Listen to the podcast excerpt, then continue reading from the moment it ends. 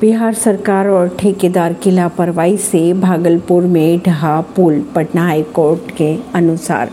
Patna high court ने कहा कि बिहार के भागलपुर में राज्य सरकार और ठेकेदारों की लापरवाही के कारण फोर लेन पुल ढह गया। कोर्ट ने राज्य सरकार से इसे लेकर कार्रवाई से जुड़ी रिपोर्ट की मांग भी की है।